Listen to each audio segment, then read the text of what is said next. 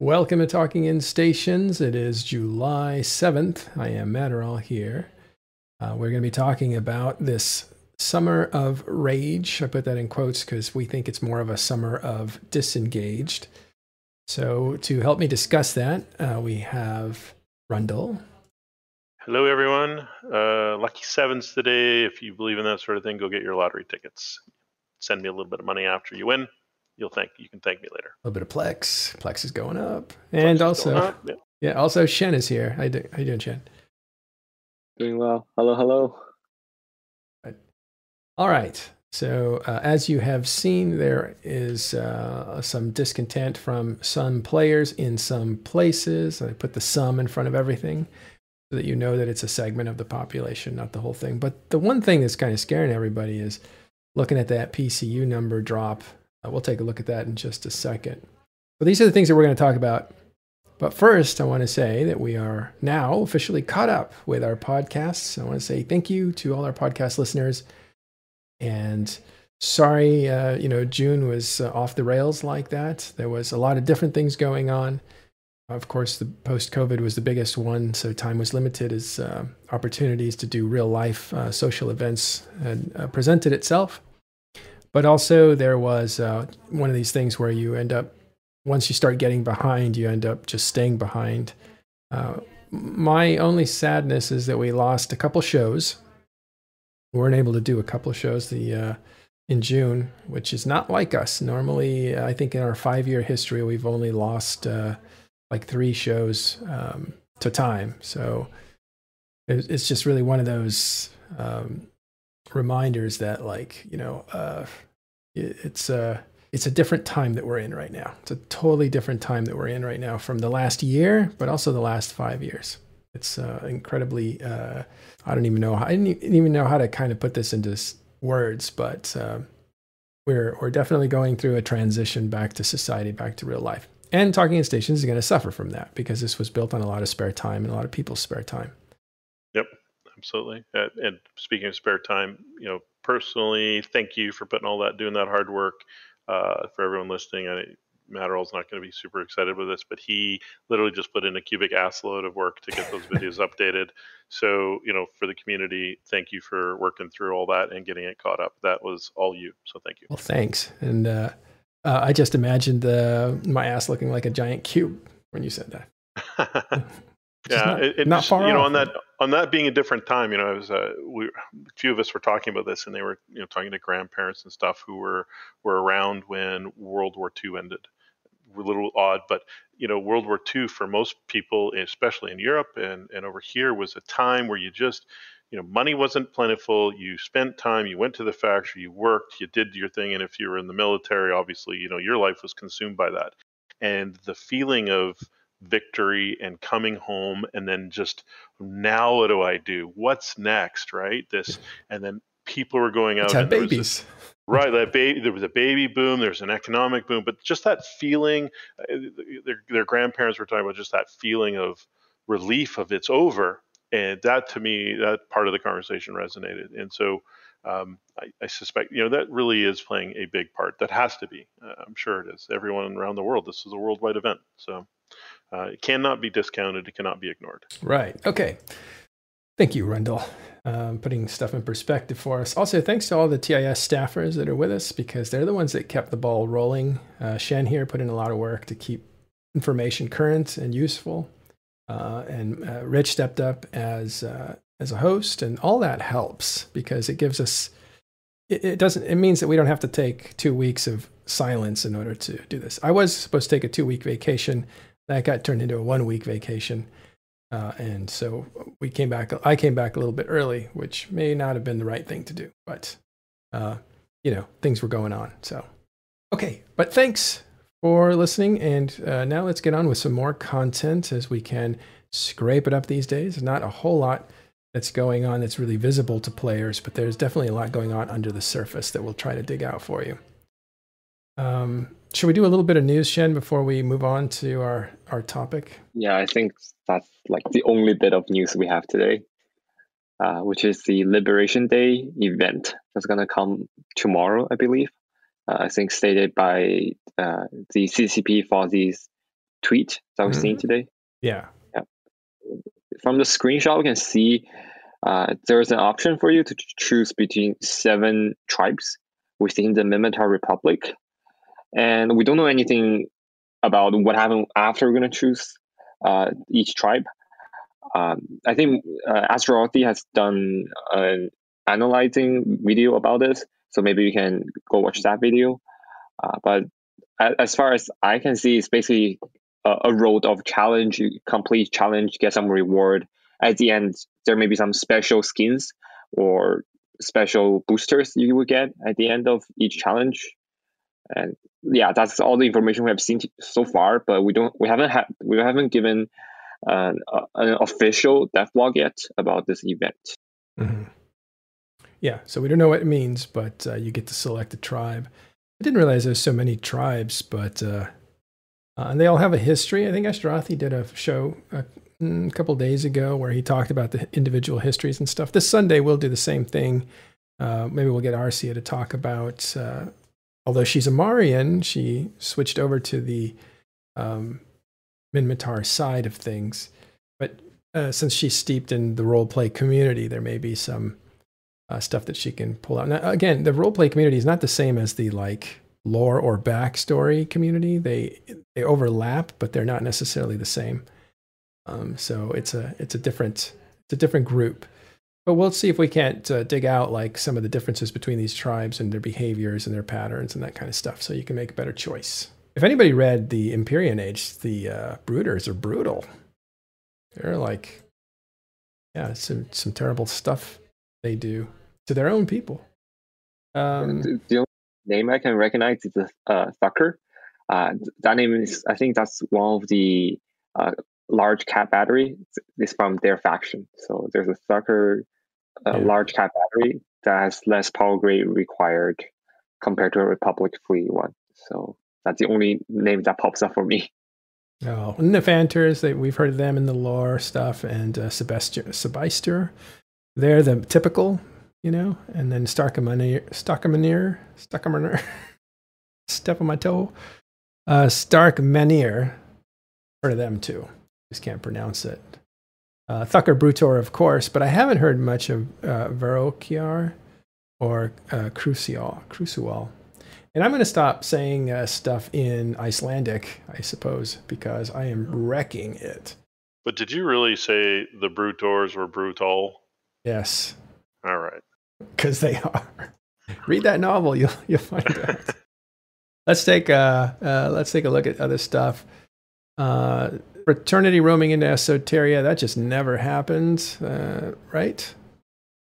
Yeah, never happened. I haven't seen them in a while, like an official big fleet, at least. Yeah. And uh, we had an outer ring follow up. We needed to clear the record. I haven't gotten a good um, let's see what happened. As a, re- as a result of the fight, we were able to downpin three dreads uh, from Serenity Syndicate, and we were able to kill two of them after downtime. Test came to assist.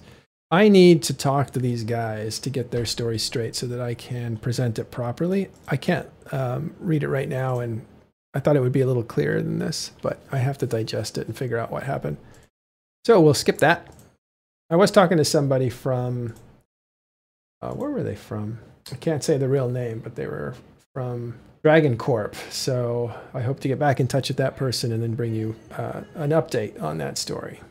Okay, uh, let's see. Winter. We'll go to Summer of Rage 2.0. This is an easy one because, uh, as it happens, uh, if you read um, the novel for Empires of Eve, Volume 2, I'm actually cited in there like three or four times. Uh, I had a nice talk with the author, Andrew Groen. It's a great book, by the way. Let me look it up.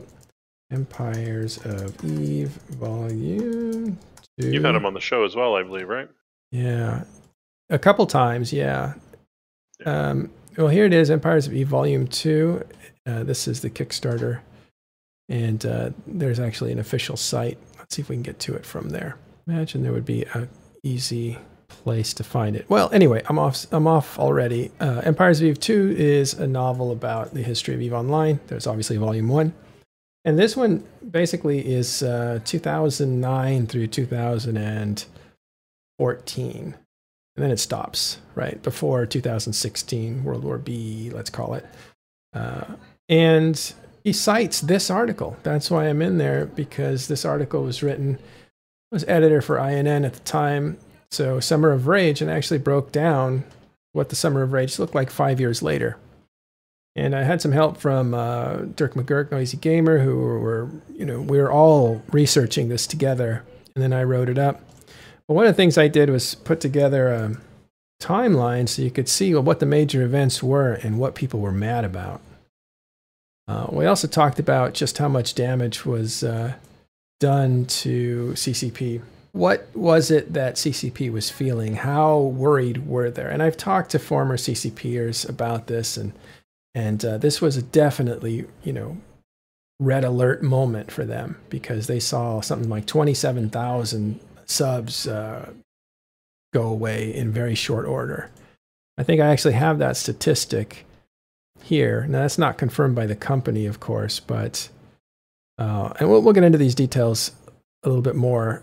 And we, you know, predict the path of uh, the whole thing. And, you know, it's a, I'll be right back. One second. Go ahead. Take it.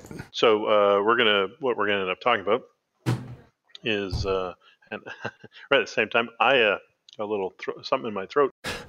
I'm back. Go ahead. Holy bad timing. Yeah, yeah.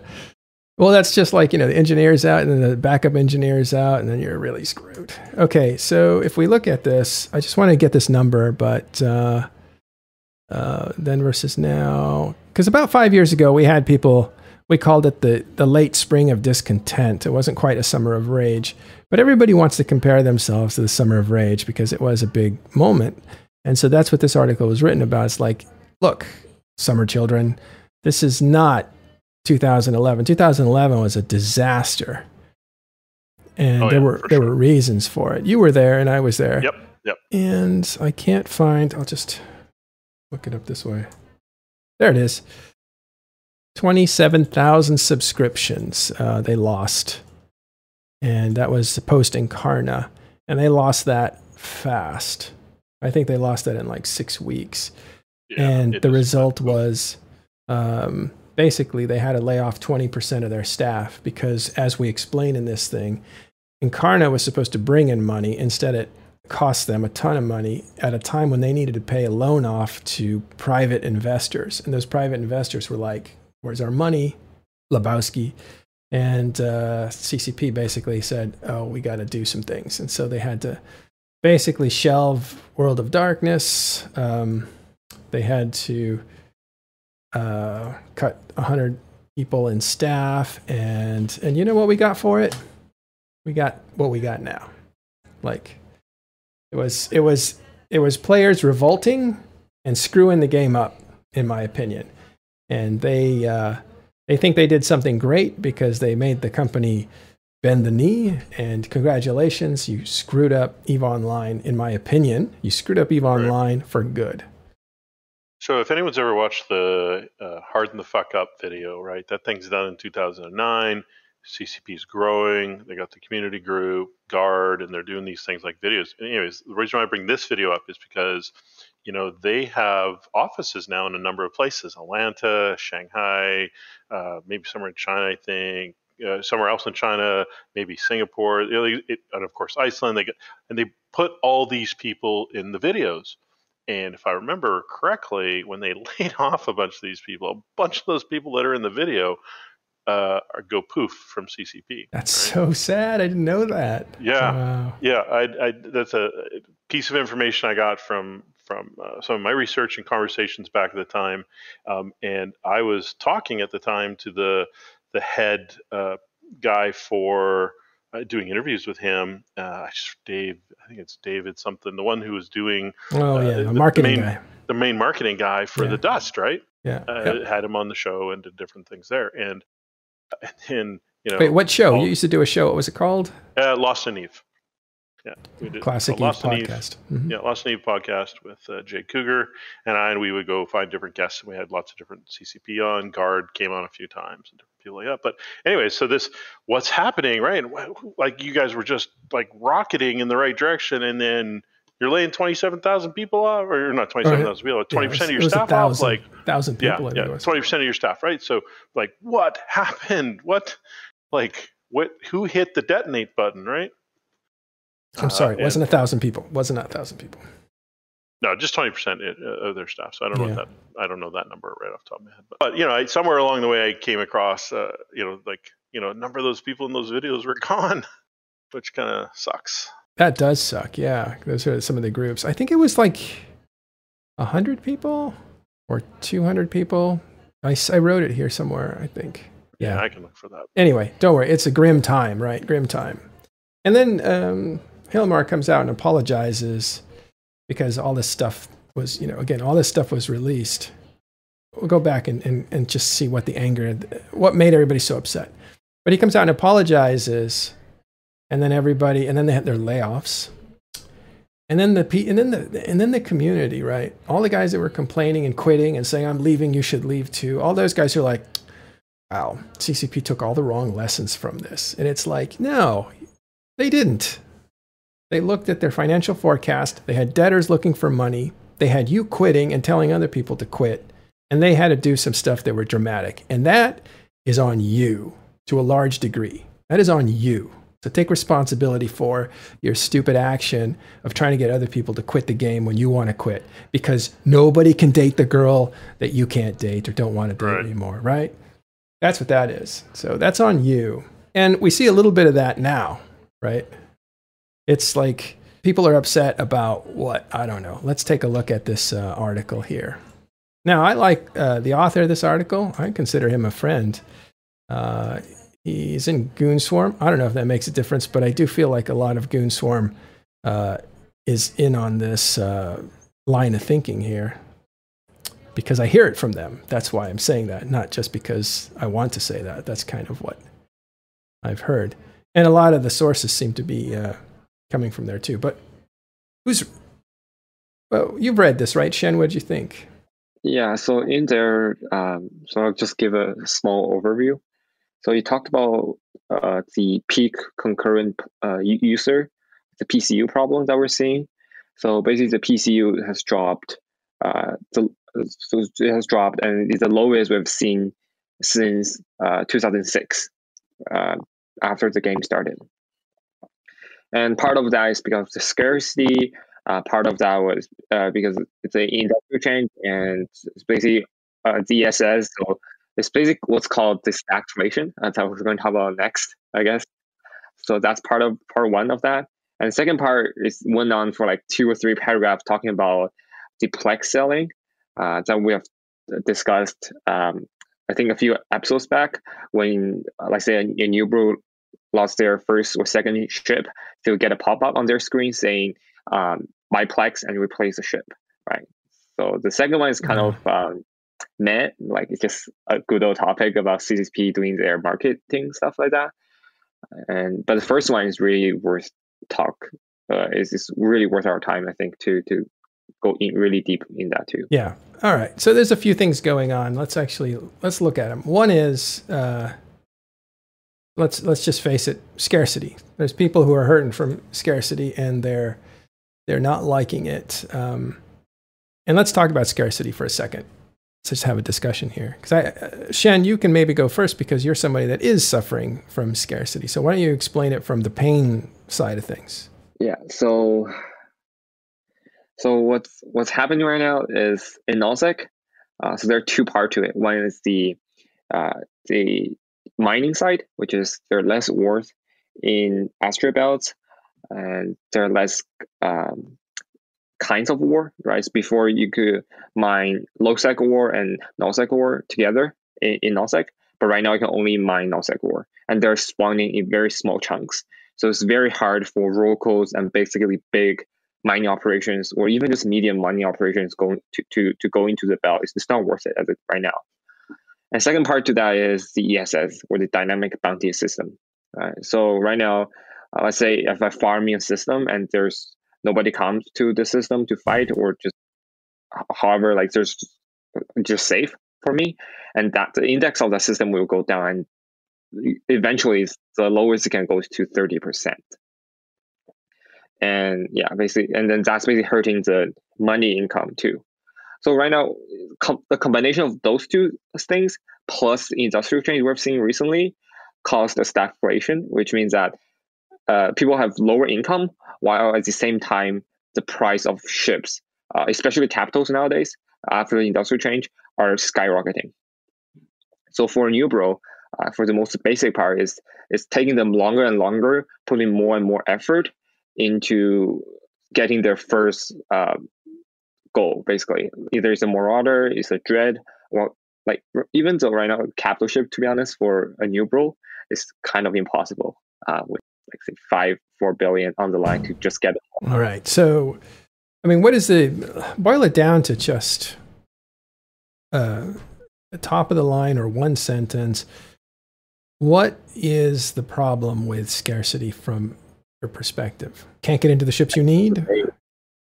At the end of the day, Eve is a game. So people want satisfactory out of this game. And it's hard to get satis- satisfactory out of this game right now. Satisfaction, right. Yeah, satisfaction. Yeah. All right. Rundle, where do you sit on scarcity? I, I, think it's a fun. I think I think it's a, a necessary function, right? I think the, the they know that the stockpiles across uh, the bigger factions in Eve are quite high. They know somehow they need to drive those things down. Uh, I think scarcity with the playing the level, leveling the playing field for all the subcaps really is what will help new players get into the ships that they should be flying over the next year to two years, uh, and uh, that'll give them time to adjust. I, I personally don't encounter um, a lot of issues with the scarcity side of it. For me, the price changes to the to the bigger ships are really a function of the industrial changes, not of scarcity. Um, I think the the mining opportunities are still there. I think people are making money mining. Uh, I, I, think there's uh, you know pockets of areas where you know new bros are having problems, but that has nothing to do with scarcity. That has to do with like code and safety and not joining corporations and not understanding what you're doing and rushing your way to a Hulk and stuff, right? Traditional, normal things. Mm-hmm. That's what I, I think. So I think the scarcity, yes, it's real. I'm not saying it's not real, but I think the impact is is overinflated just because people don't like it. They want the they want the thousand dollar an hour job, but you know they don't like the two hundred dollar an hour job. Right? Yeah, you know uh, they're they're used they're used to the thousand dollars, and like where's my eight hundred extra dollars? But bro, two hundred bucks an hour, pretty damn good, really. Overall thing, all things considering, right? Uh, it, so I think they are taking a careful approach to to to controlling and squashing the ISK income per hour number that was there before, simultaneously working through some of the stockpiles across Eve, and simultaneously setting themselves up with the new industry to be able to turn the taps however they need to do to adjust the flow of ships if there's a stag- a true stagnation of ships out in the in nullsec they're still playing with super caps they're still do, we had the people on the show last week they're still doing super cat hop super cap hop drops hot drops. Hmm. Um, people are playing with the big ships. They're all over the kill board. Uh, you know, there's not hundreds of them, but they're still it's still going on.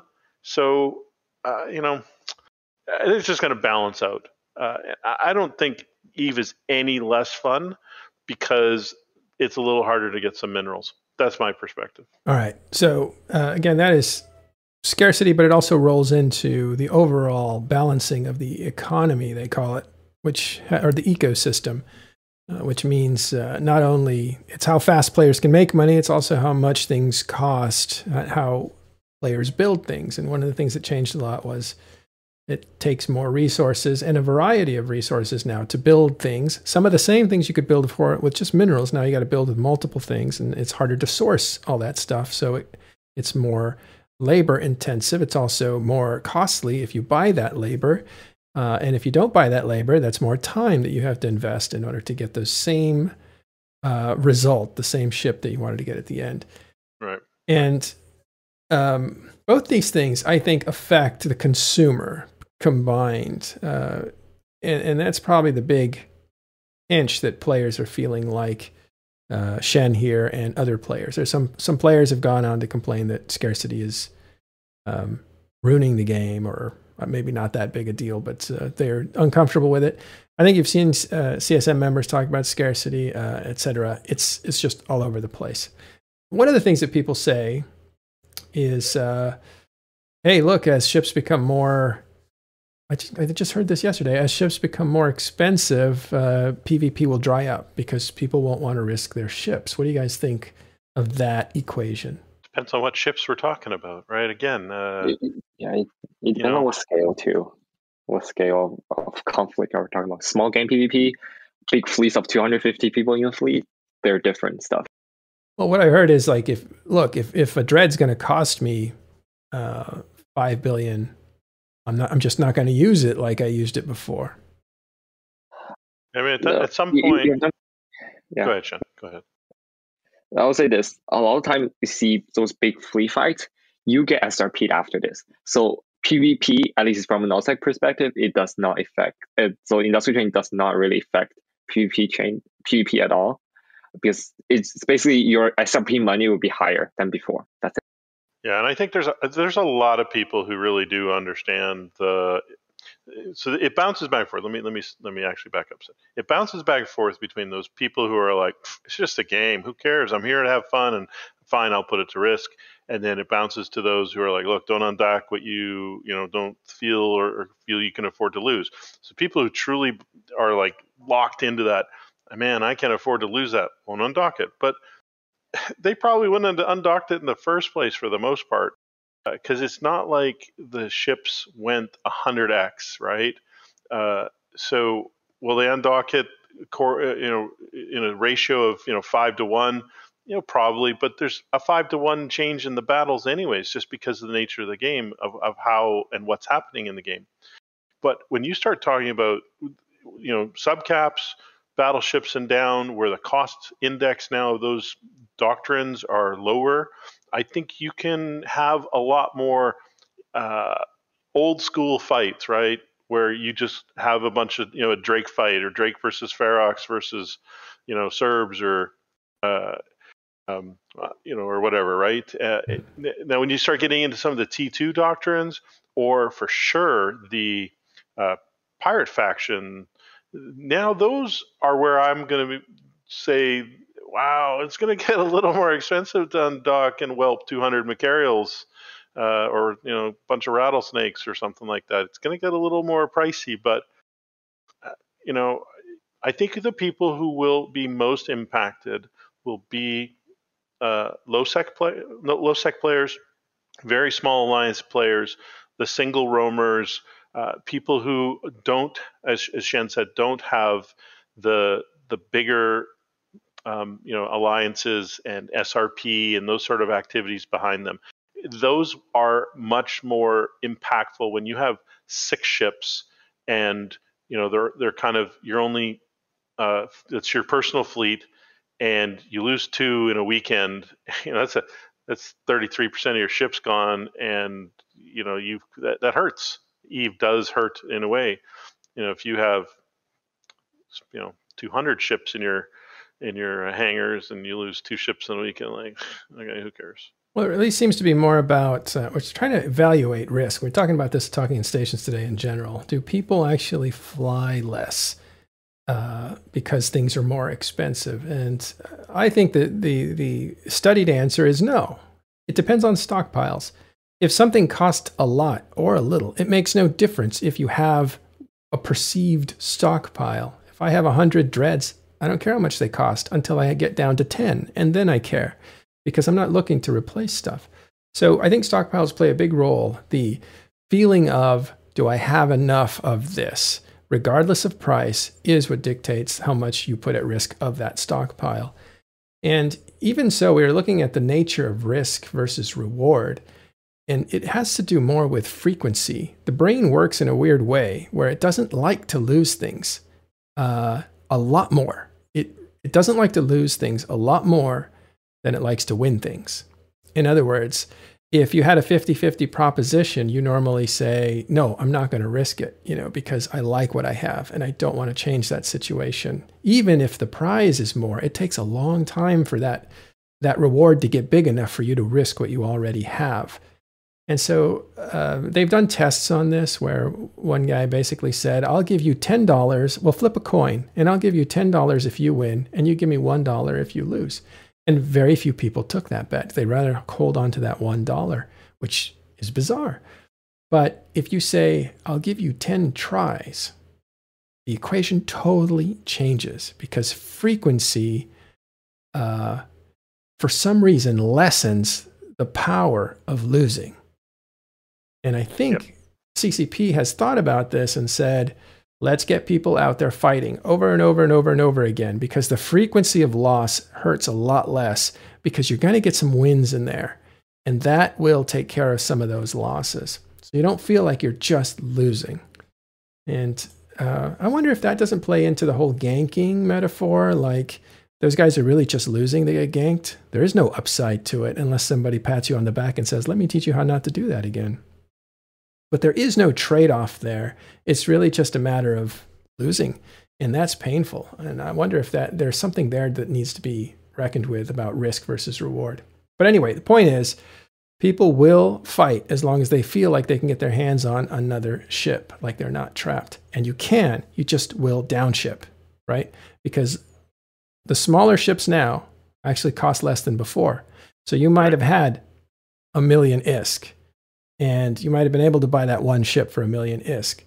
But uh, but now that million ISK goes really far for anything lower than a, a battle cruiser and lower, which can be the majority of what you fight. You can fight in that all day long and never ever lose uh, um, lose your wallet. Go ahead. Yeah. Yeah, no, and I was going to say, where I was going to say is, you know, the reason why we're talking a lot about this is because, you know, we're we're trying to parallel is is the is this enough to have a, a summer of rage 2.0 no i think this is why matt and, and shen are kind of calling it a summer of disengage. For some reason you know this this scarcity is kind of it does play a small part i won't i won't disagree with that. It does play a small part for some people. And i think you stack enough of these things right? The, the what's happening in the world um, you know scarcity and changing of the industry and some new stuff coming in there, the war going on for a year, it whittles away at its own pocket of players. Each little group that is kind of aligned to these things loses 10% of the players or 15% of the players. The overall game loses 20% because of, you know, what's happening in the world. And now all of a sudden you see the peak concurrent users amount drop, which was kind of what got us on this pathway, right? Is any one of them solely responsible for it? No, I don't think so. Do they all add up? Yes. Is it something to rage about? No, I don't think so. I don't think there's a rage factor. Certainly not like there was back in in you know in the in the real summer of rage where there was real mistakes made and real things that were happening decisions being made that fundamentally changed the game and really pissed a lot of people off yeah fundamental is a good word for it yeah. One other thing. So now we're looking at scarcity. Yeah, that creates some pain, as as uh, explained by Shen. Uh, we'll also uh, talk about um, activity because as people uh, say they don't want to uh, lose what they have, they stop flying around. Maybe that's part of it. The um, the other thing that's something that needs to be looked at as far as the overall ecology of Eve Online is that um, we were in a place a few years ago where CCP Hilmar actually came back and said, yeah, we're stuck. You know, there's not enough new people to really turn over the old people. And without that churn, we have to go in there and manually churn it.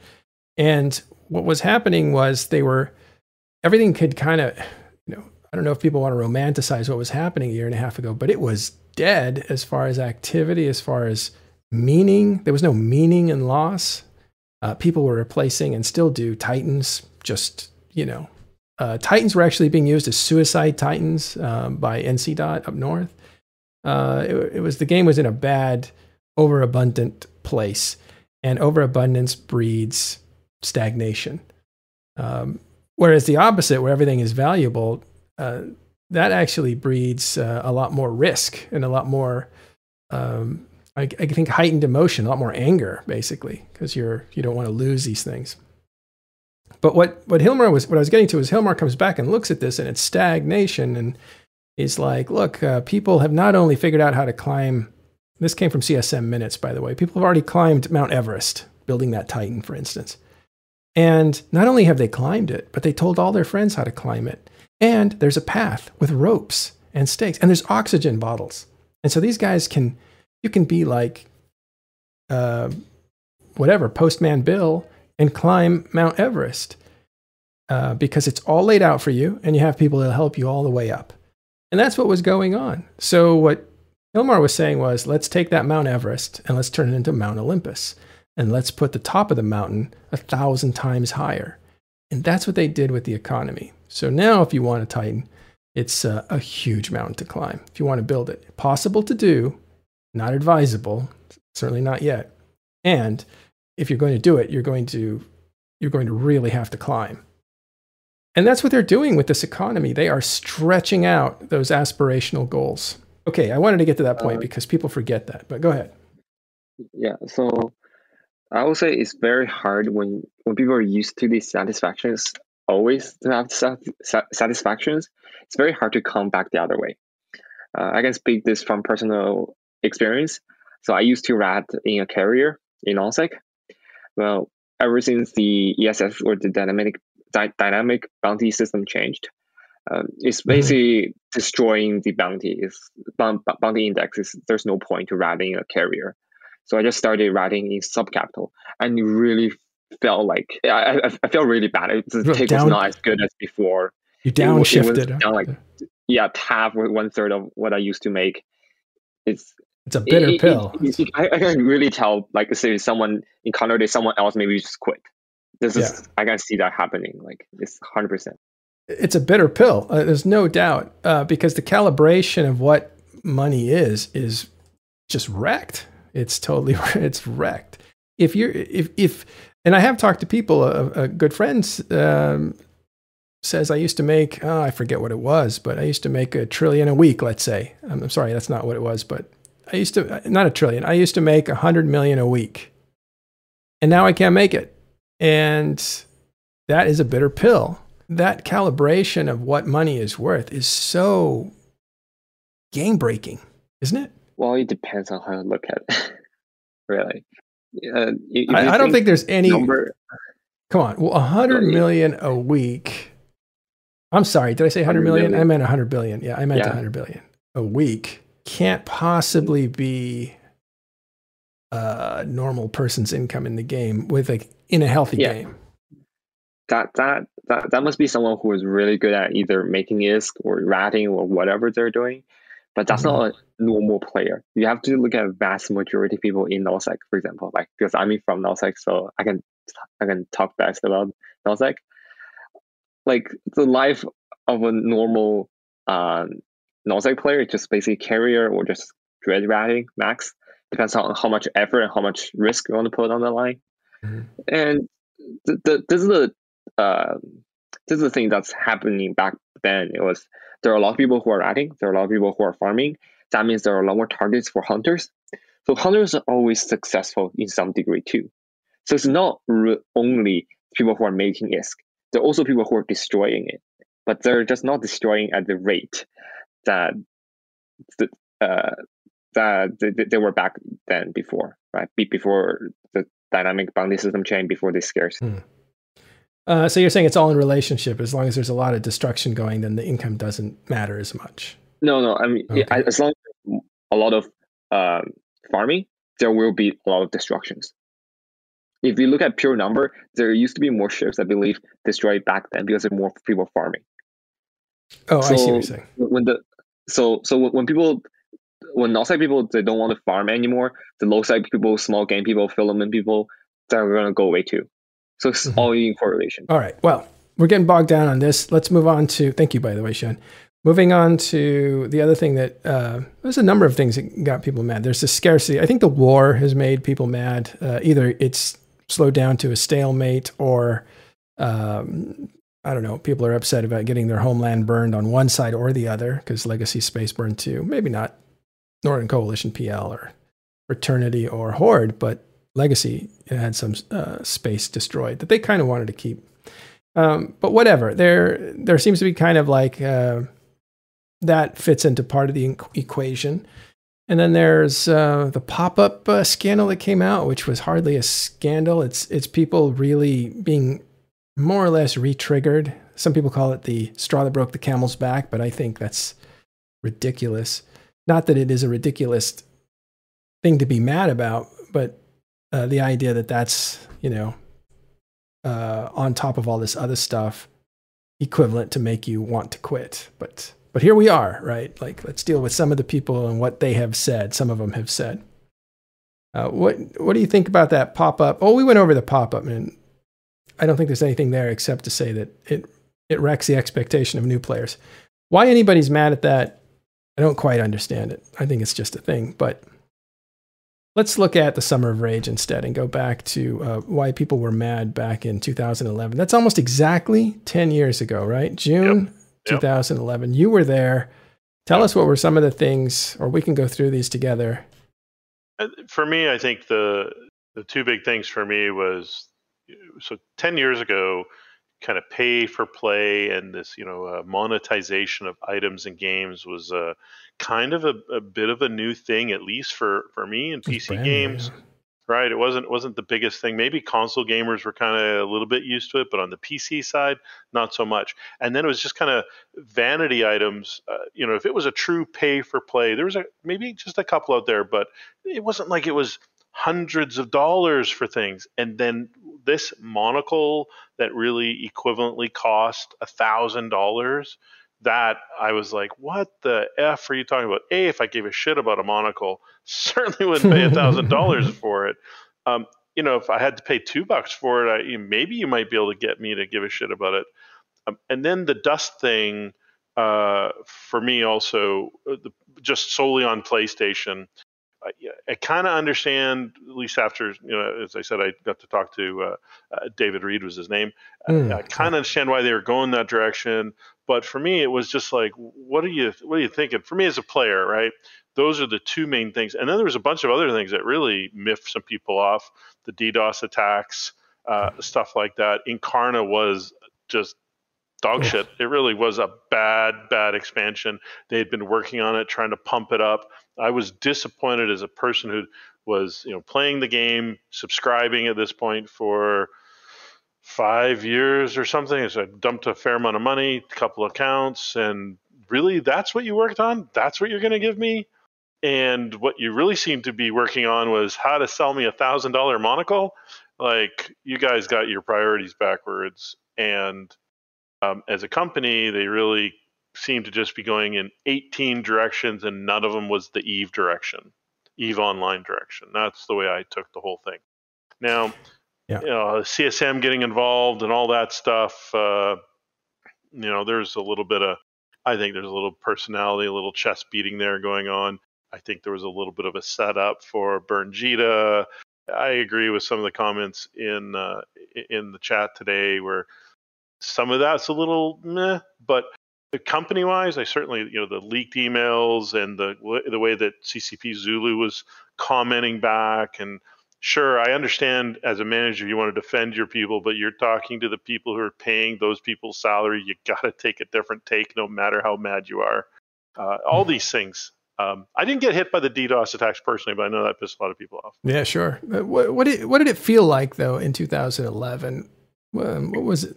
The actual yeah, the, feeling around you? I mean, the game, I mean, 2009, 2010, there was so much to do. Mm-hmm. The game was expanding. There was fights everywhere. It was a very dynamic universe. Uh, there was still, you know, blue, the concept of blue donut, um, and there was things like that. But there was well, a lot of dynamic gameplay and a lot of dynamic wars. Hold you really on. could, yeah, go ahead. No, no, uh, hold on right there because I want to yeah. illustrate this point with some of the yeah. part of the article here is 2007 to 2009, which was like a yeah. really strong growth period. You had the Empyrean Age, which ushered in faction warfare. Yes. Uh, Quantum Rise brought the Orca, and now you actually had you know real mining gangs uh, with actual uh, you know a command ship for them because it yes. could boost them. Then you had Apocrypha, which ushered in wormholes and T3 in the same update. These are six months apart, pretty much. Yep Then you have uh, sov mechanics changed to Dominion. After before this, you were having to put up uh, sticks or uh, uh, POS. What are they called? Um, POSes everywhere. And now you had this whole interesting Dominion sov right, thing, right. which eventually got solved, but it was new at the time. Uh, and you had planetary interaction come right after that in Tyrannus, which was a whole new gameplay that you could partake in. So nobody was good at it. And if you were in the game at the time, you could get good at it before other people. That's right. So that's always good. That's what a new feature does. Allows and, and incursions too, right? As you have on the list here, right? That came, sorry, uh, planetary interaction, and then finally incursions came through. And all these things are, as you were saying, gameplay. Yes. So so as you're playing, right? I mean, just to, to talk about like for me, right? You know, all right, I don't want to spend all my time just doing one thing. So now I had this PI I could go do. I got into PI. Sov mechanics, this this blue space, you know, null sec was very dynamic because the sov mechanics changed enough to make it at least for two or three years very dynamic, uh, and then it got to be a bit of a grind. But I mean, it was exciting to see the ebb and the flow in the wars. Um, wormholes changed. Uh, I got to keep looking over my shoulder problem that added just excitement to the game uh, orca mining for those miners, faction warfare. You could zip off down into into low sec and do some different things. It brought a you know a bit of a well, we could go for a roam there. I mean, there was just there was a feeling through 2000, you know, to 8, 9, 10, and coming into 11 of there's just every day of the week if I have three or four character accounts and I'm doing stuff, I mean, I can be really busy doing this game and it doesn't feel like a job. That was what I really wanted to. That's where I'm ultimately going. Is sometimes games can feel like a job. Uh, this game certainly has that potential, but for me, and I think a lot of the people I played with back in, you know, 2009, 2010, and going into this is that I mean, there's just so much stuff to do. It was mm-hmm. fun and engaging and, gameplay. And all that was happening at a time when CCP is saying, "You haven't seen anything yet. We're going to have yeah, walking all, in stations." Wait, yeah. wait, just you, wait. If you're happy now, you're going to see walking in stations, and we have a first-person shooter coming called Dust. Right? They didn't say that, but we. And so the sky was the limit. Great stuff delivered, great gameplay, and the promise of more gameplay coming in the form of two different games.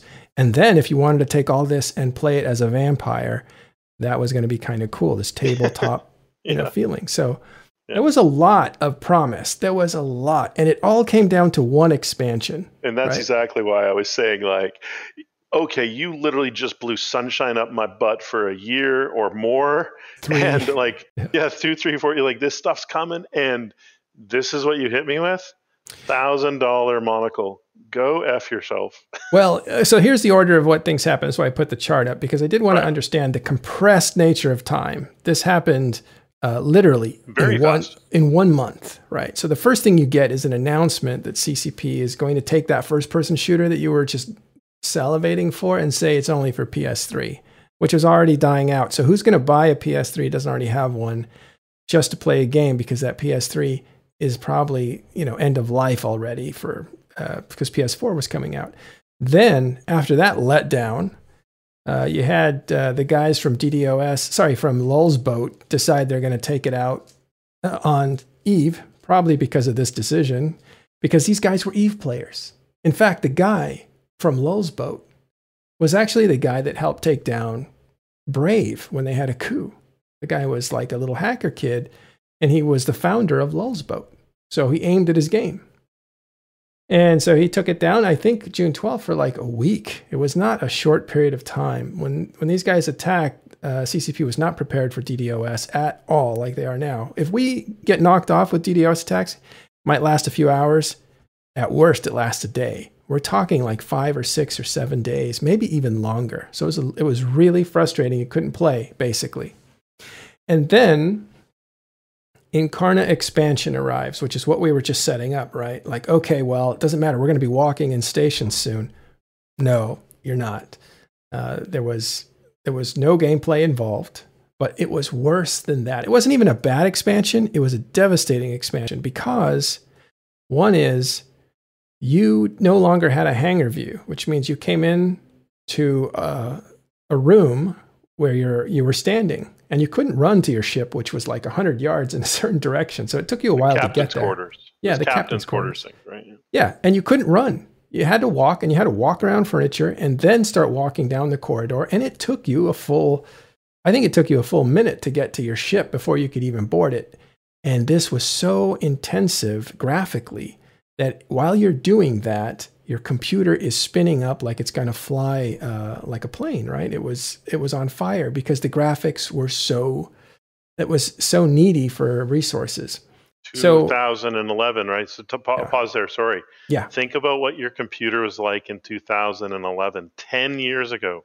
We're talking a Pentium, maybe. Mm-hmm. We're talking probably maybe 512 uh, yeah. K, you know, K uh, of RAM on a video card. You might be lucky and have a one meg or a two meg video yeah. card if you paid a lot of money for it.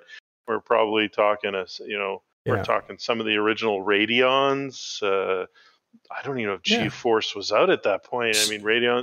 So the point like, is, you get called in for a fleet, though. You get called in for a fleet, and you can't even get to your ship because your computer is dying because of that, right? So that only lasted a week, let's be fair, because right away they're like, okay, we'll put the hangar view back in. But they didn't put the hangar view that we're used to. They put in a picture of the hangar. You couldn't turn it around or anything. that's right. That's right. And that was just an alternative. You could say, I want to skip Incarna and just go into that hangar view just so I can log in to play the space game, uh, right? Not this game. And by the way, the 3D modeling that was going on didn't look nearly as good as the pictures. So it just didn't look as good. It looked awful, actually, compared to the pictures that were produced by it with the new Incarna engine. So it didn't live up to it.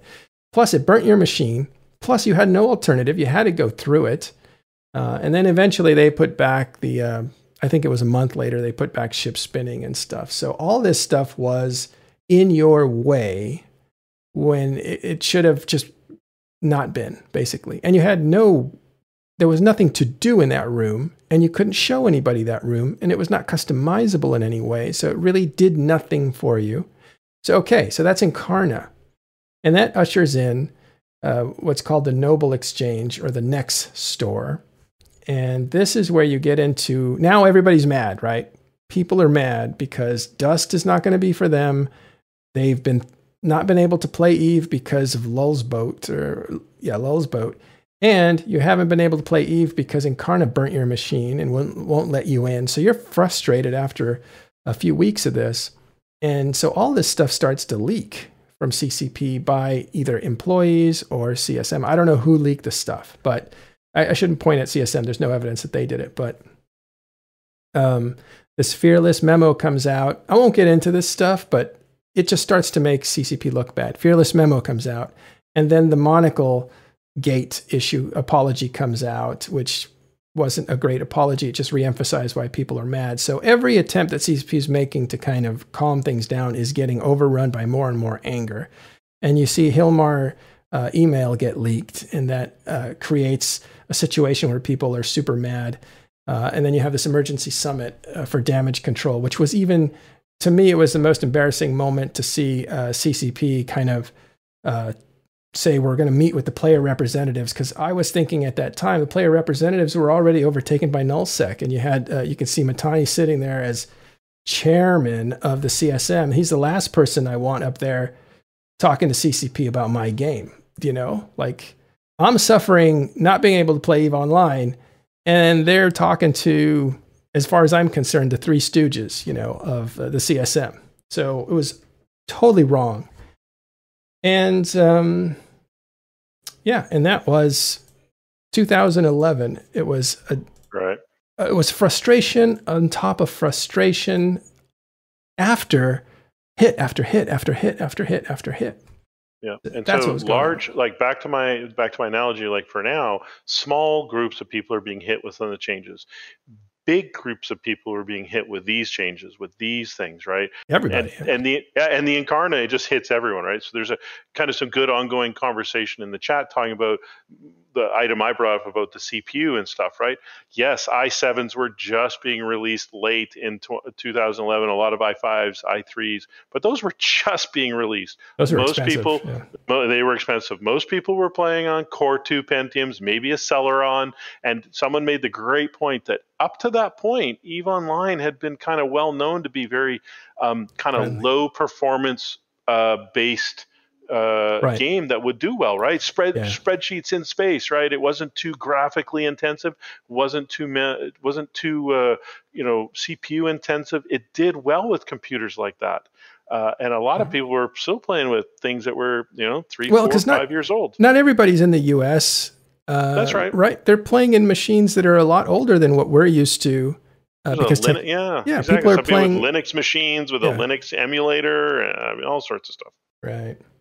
So it was very yeah. international, but they got burnt out. And we made a predictive model here that talks about like just what the Summer of Rage did to the uh, PCU, and you can see that it, right. it really flattened it when it should have gone up. You can see all these peaks down here. That's every expansion. You know, people come check out the new stuff, say, eh, "It's all right, I'm out of here, bye." Yep.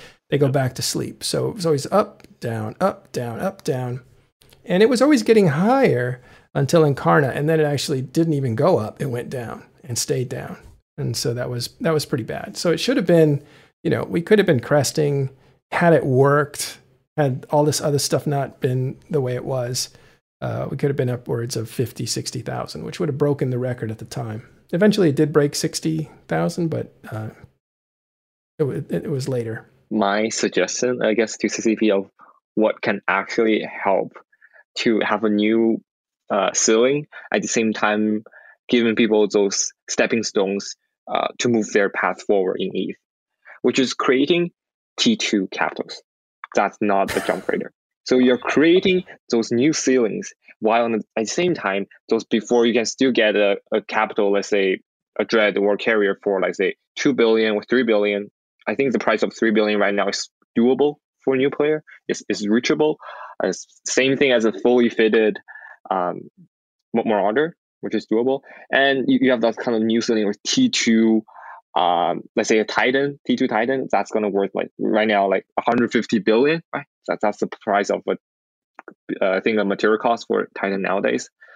So I think creating new ceilings at the same time uh, don't remove what people had before. So people don't like the feeling of lose something, even though it's not something that they owned. It's an option that they had. Yeah, I even even more options or new options. Right. I mean, to some part of to some part, it's kind of CCP lazy to not do that. To just use the old material, stretching it in some way. Right. I think adding new things, like like I think you guys said, right back in the days, what really got people excited was the new stuff, right? The new stuff about walking stations, well, uh, about like Dust three one four, mm-hmm. right? It's the new stuff they're adding into the game. People will get excited for that no matter what. It's not new. Then, it's, but here's the difference, Shen. It's not new of more of the same. It's and, and those are contradictory, aren't they? But it's in other words, it's not it's not a, a further thing on the track that you're already running because everybody ahead of you is still ahead of you when you create new features, new gameplay, new mechanics that are for new gameplay, it's a race to see who can get there first. So, uh, people who were, you know, somebody who's a really good and accomplished PvP player doesn't necessarily have an advantage in PI, right? And he may not even be interested in that. So, you're not competing against the guys that are in front of you already you're competing to to race to learn new stuff that is different and everybody's on the same footing and that's attractive in an MMO that's this old. You don't want to come into a game where it's everybody's already settled. But whatever they're doing right now to the game, the scarcity thing, it's widens the gap between old players and new players even more. But why don't the players that are here feel like that's a powerful thing for them? Because the people coming after them, the ones that are signing up now and in the next six months, you're going to be much richer than those guys. Why isn't that attractive? Because people are looking ahead. They're always looking at ahead of the people who are ahead mm. of them. They're always looking to catch up. They're always to make improvements to themselves. And right now, what they're saying is, it, before it was like I could use a month of time to improve to my next goal. It takes five months, and that's what's causing a lot of people to quit. Mm. People don't look back. They look, they look back sometimes to make them feel good when they're depressed, uh, but they always look ahead for for for energy for for reasons to to to move forward.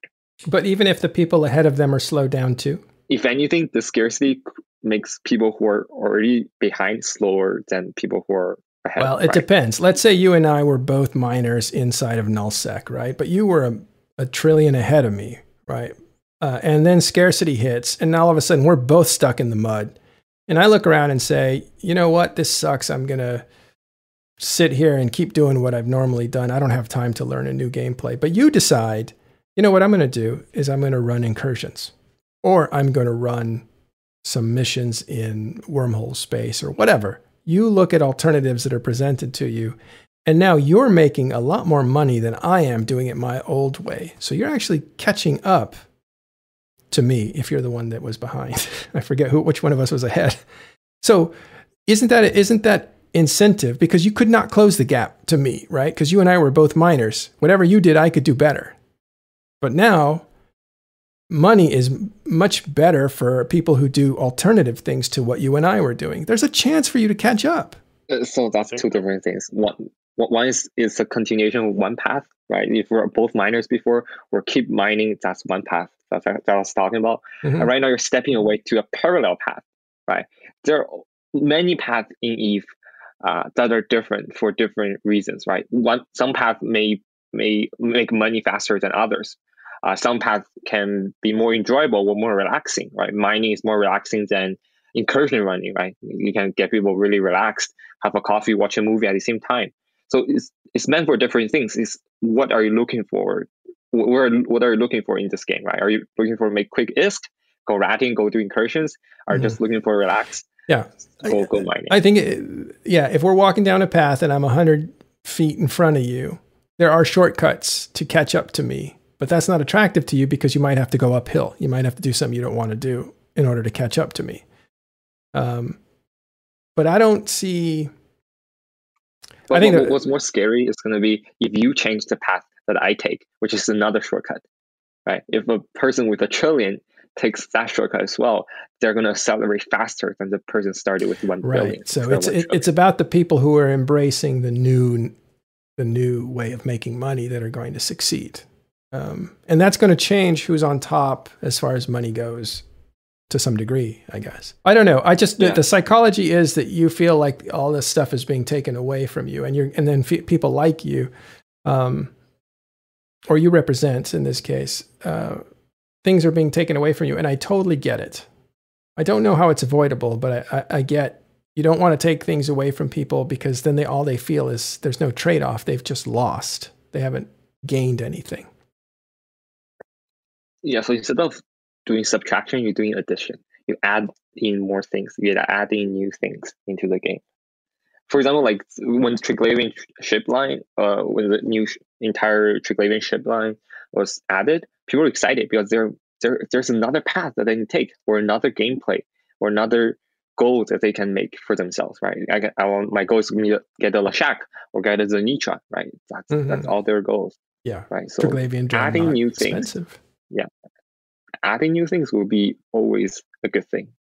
I mean, I, I feel like uh, after the Triglavian invasion, there may be something in CCP's um, oven that's cooking uh, but we mm-hmm. don't know what it is. I have a feeling there may be something like maybe second chapter two or chapter three of that invasion, but there must be something that's new that's coming. That's that's keeping the storyline and the players motivated. Probably there's something coming, right? They're not doing nothing. At least I hope. Yeah. At least Probably. I hope there would be. All right. Well, uh, again, we can have this discussion uh, many times over. There's a lot of facets to it. One thing I want to point out about the PCU is people are worried about it. They're saying, hey, this is evidence. What you're doing is not working. Turn back. I disagree. Don't turn back. If you turn back, this game is just dead. And here's the reason. Uh, the if CCP decides that, that, that, that abundance is actually the answer to the pain of scarcity, then uh, I just don't see a future for it. You've already experienced what abundancy looks like, and I think it, it breaks the game. Um, but if you look if you look at it here, this is the decline right here. Maybe I can zero in on it. 2011 through 2012. Let's go 10 through 12. Yeah, there's that. There's the decline that kept going down. There should have been a bump there, but there wasn't. Maybe this is a bump. Yeah, January, and then it just never recovered all the way down to 40k. So we went from, you know, in January about 53 down to, wow, 36. Well, let's go to something a little fairer. 44. Yeah, so it lost a good 15, 10, 15,000 players. We're kind of in the same thing. We're at like 32 down to 22. We've lost about 10,000. And that's figuring in COVID as well. Here's what I'll say about COVID. There are some smart players. One of them's out there, right? I'm just going to pick on him, Dominark. Smart guy, dedicated EVE Online player. And he said something that just illuminated the issue to me about post COVID society. Basically said, I just don't want to sit at my computer right now. And isn't that like, isn't that it? Just don't want to sit at your computer. It doesn't matter what's in front of you. Don't really want to sit at your computer right now because you've been there for a year pretty much. And one thing that um, is interesting is some of the games have actually gone up. If you look at, let's do some looking at Steam charts here. Uh, a lot of MMOs have gone down because of post COVID, but let's look at games like uh, Final Fantasy, right? Take a look at Final Fantasy, and it's up uh, 30 day like 7%. I think if we click on it, yeah, let's make that a little bit bigger so we can see. You see how that's just going way up? They did something right, right? And what they did is they hired a, a really, really, really good streamer uh, that had a bunch of fans, and he started streaming, and he made it popular to stream Final Fantasy at this time, and uh, that made everybody want to stream Final Fantasy. And I think they might have had some original, some new content come out. And so basically, they've done some things right in order to to reverse that trend. There's another one, Guild Wars 2, right? Now that didn't have any new content, uh, but let's have a look at that. No Steam chart. Ah, and that one also may have gone up. So it's not here. Let's look at uh, SOE Online. Is that how you do it? let's let's let me let me write that out. Elder Scrolls. Elder Scrolls. Uh, let's see. No, this looks like it went down two. Yeah, it's dipping down two, or I don't know. Uh, they did have an expansion, and they look like they just kind of had a little blip. They didn't really go up. And then finally, World of Warcraft. I'm seeing these for the first time. No, it's not in Steam because I think you have to sign in through their own yeah, thing. Yeah, so it's not Blizzard. Steam related. Well, I was thinking about this and I was like, what would make uh, some games go up and some games go down? And I think if you think about it, okay, let's look at this World of Tanks. Thanks for some. If you think about it, this is the conclusion I was coming to, and it's just based on only a few data points. But what if the places that are really suffering the post COVID slumps are games that are popular in the United States because it's the United States that uh, is really coming out of um, COVID restrictions, right? This has gone down too, so that makes sense. Mm, we'll do War Thunder. Well, there's, you know, it's it's the confluence also of summer, right? In the northern hemisphere, majority of gamers are in the northern hemisphere. Summer traditionally, anyways, is you know you'll lop a bunch of people off who travel or you know tend to the farms or the gardens or do whatever the heck it is they want to do in the summer and mm-hmm. you know it's traditionally a bit of a downtime for gaming add in covid it's a multiplier right yeah well my point is maybe part of the exacerbation of these things so as you said earlier rundle it's more than one thing clearly more than one thing yep. but one of the reasons that you can't pick a trend line is because uh, Eve Online tends to be really popular in the United States. I could tell by the fan base of uh, Talking in Stations. If it's any reflection of Eve, it's a very, very heavy US time zone. And uh, that makes. We can, we can, look at that during the CSM vote, right? I think That's the uh. United States won the majority of the vote.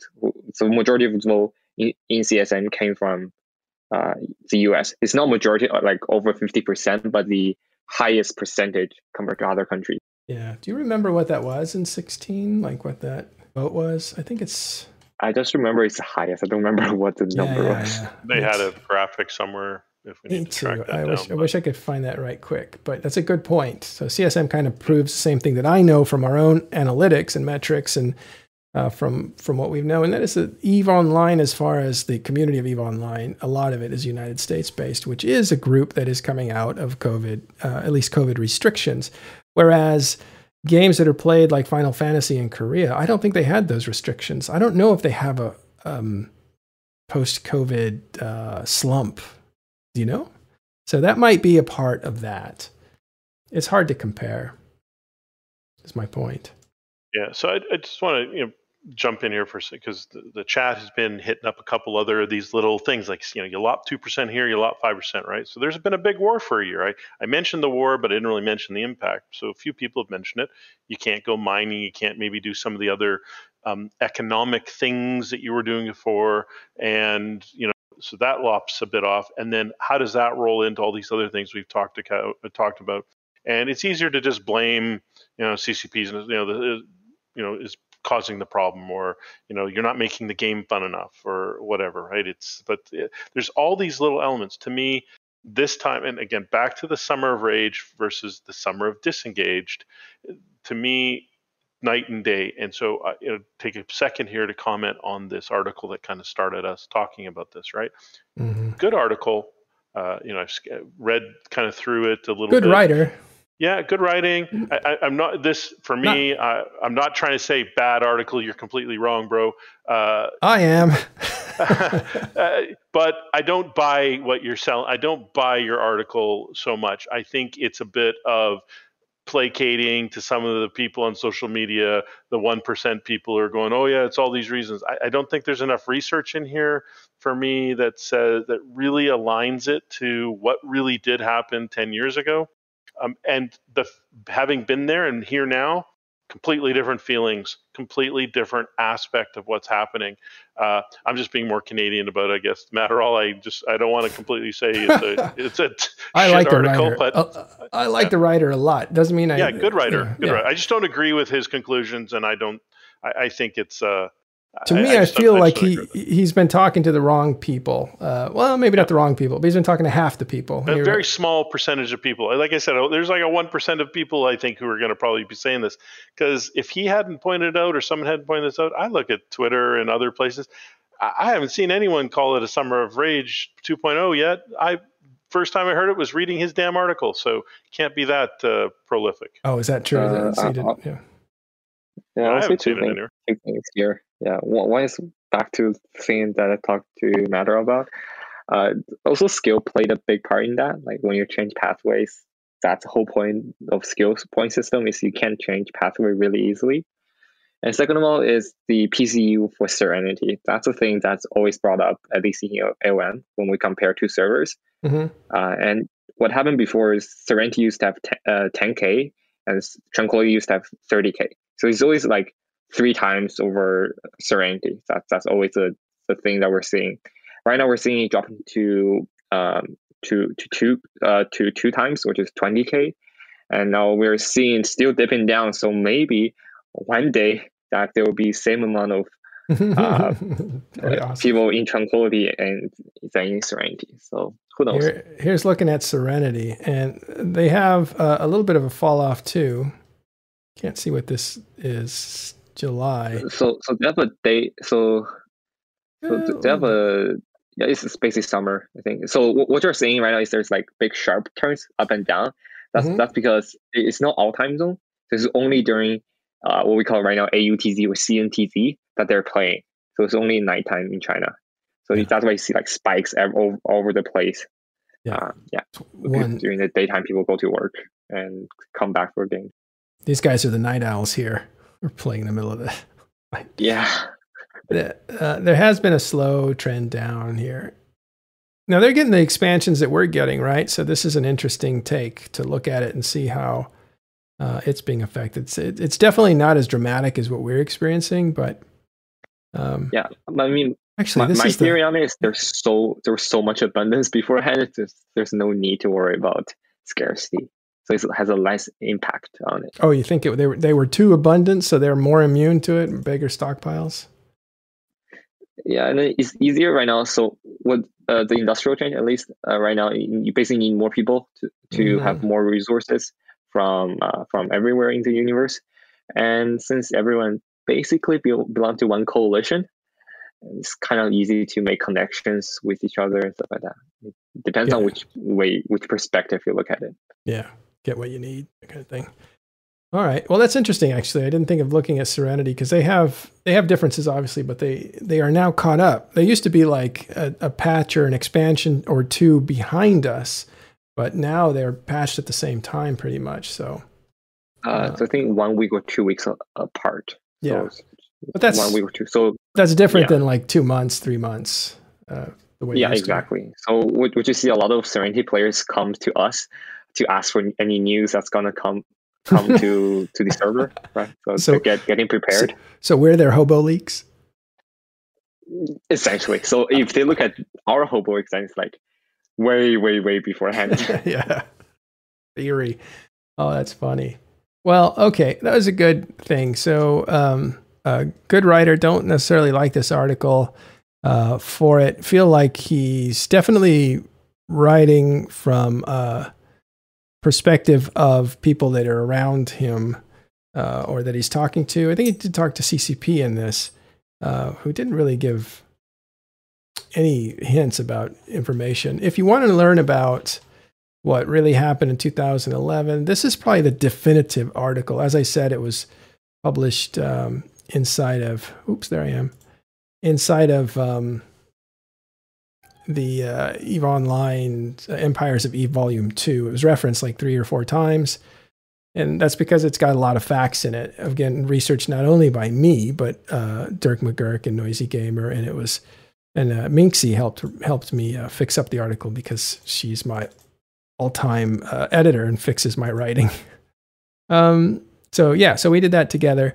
And I think it's definitive. It really captures the moment and the, the density of trouble on on the back of what was great up until then, and then just the the uh, over um, overflowing anger from frustration from not being able to play the game, basically, right?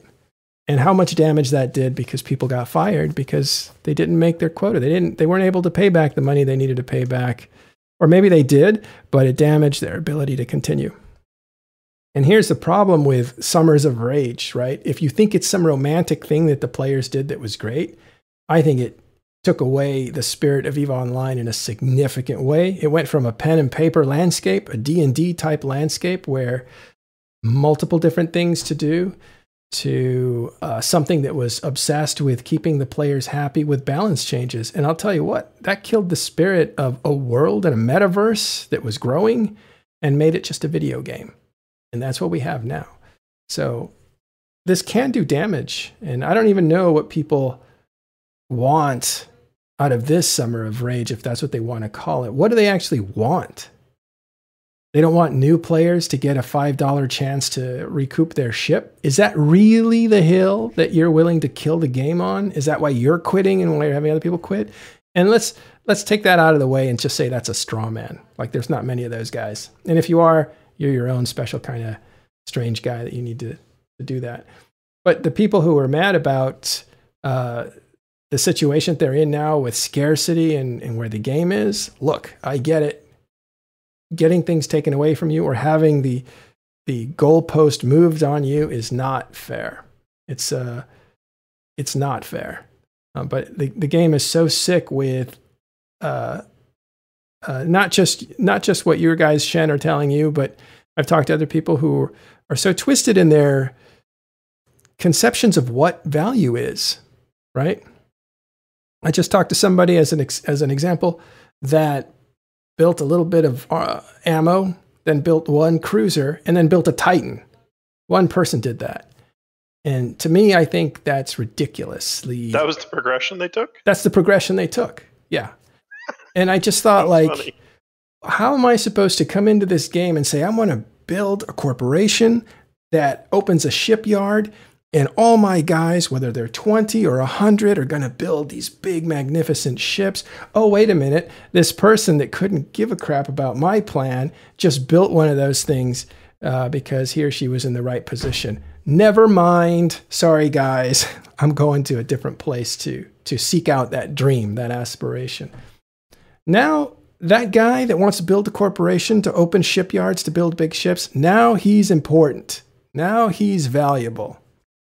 And that is what was missing for a long time. So hopefully we see more of those guys. Whew. And hopefully we see more talking stations after this if I don't get run off the road uh, after this episode. By the way, I've been looking at this fountain going on uh, in chat where people are just constantly saying stuff, and I don't know if it's good or bad. I'm going to assume they're talking to each other and everybody's happy. oh, yeah, it's a happy crowd tonight. Besides, we're disengaged. We'll be disengaged. Everyone's disengaged. We'll be disengaged from chat. We'll be disengaged. You might get disengaged from the road, even. Who knows? I get disengaged from the ground as my car goes flying or whatever. That's right. All yeah, right. So I guess we'll end on a little bit of news that yeah. I saw uh, in, uh, in Tenerifis. Uh, so there's a new alliance coming into Tenerifis called the Dragon Dynasty. So ah. before they were in Pure-Blind fighting Womp, but right now they got their iHubs in Tenerifis, and it seems like they're very very small alliance uh, for a null block or for null alliance in general. So it'll be interesting to see what's going to come next. Uh, are they gonna, so so far we we are not blue with them. Uh, last time I checked. Uh, so maybe they're part of RC. We don't know yet. What what's their call sign again? They're uh, DD. They're DD. Dragon Dynasty. Yeah, yeah, I just clicked on it. It showed me uh, Dread Bomb. I think. If you, if you look at iHub in Tenerifis. Oh, okay. Let me switch that. Tenerifis iHub owners. Yeah, I'm looking at iHubs. Uh, I see DD here. Maybe I clicked on the wrong one. Oh, there you are. Uh, yep, there you are. Dragon Dynasty. I did click. I clicked on the wrong yeah. one. That's on me. So here they are. Yeah, yeah. Look at that. Went from 100 to 200 people. Good for them. Be interesting to see what they do. That's good news. We can end on good news, right? Rundle, I, I feel like I just swallowed up all the oxygen. Do you have anything else? No, that's good. I can't, you know, uh, wow, hour and a half. Uh, yeah. Hope you guys enjoyed us uh, doing a little history, uh, revisiting our, you know, our golden years, uh, and drawing some parallels. And uh, I will again say sorry to the article writer. I know you put a lot of effort into it. Uh, you know, it didn't work for me, but you know, try again. Write some more stuff, please. Oh. at least give us something to talk about. Yeah, he's a good writer, and he'll write he'll write yeah. more stuff. We disagree with this one. Yeah, people disagree with what we have to say sometimes too, though. So, but for the listeners, 141, uh, we thought uh, you know this this this show could have gone anywhere. So all 141, well, 140 of you, I'm not going to say thank you to Dominark, but 104 of you, thank you for uh, for watching and uh, and and listening uh, and keeping engaged for the whole thing. I appreciate it. All right, all right, guys. We will see you next time on Talking in Stations.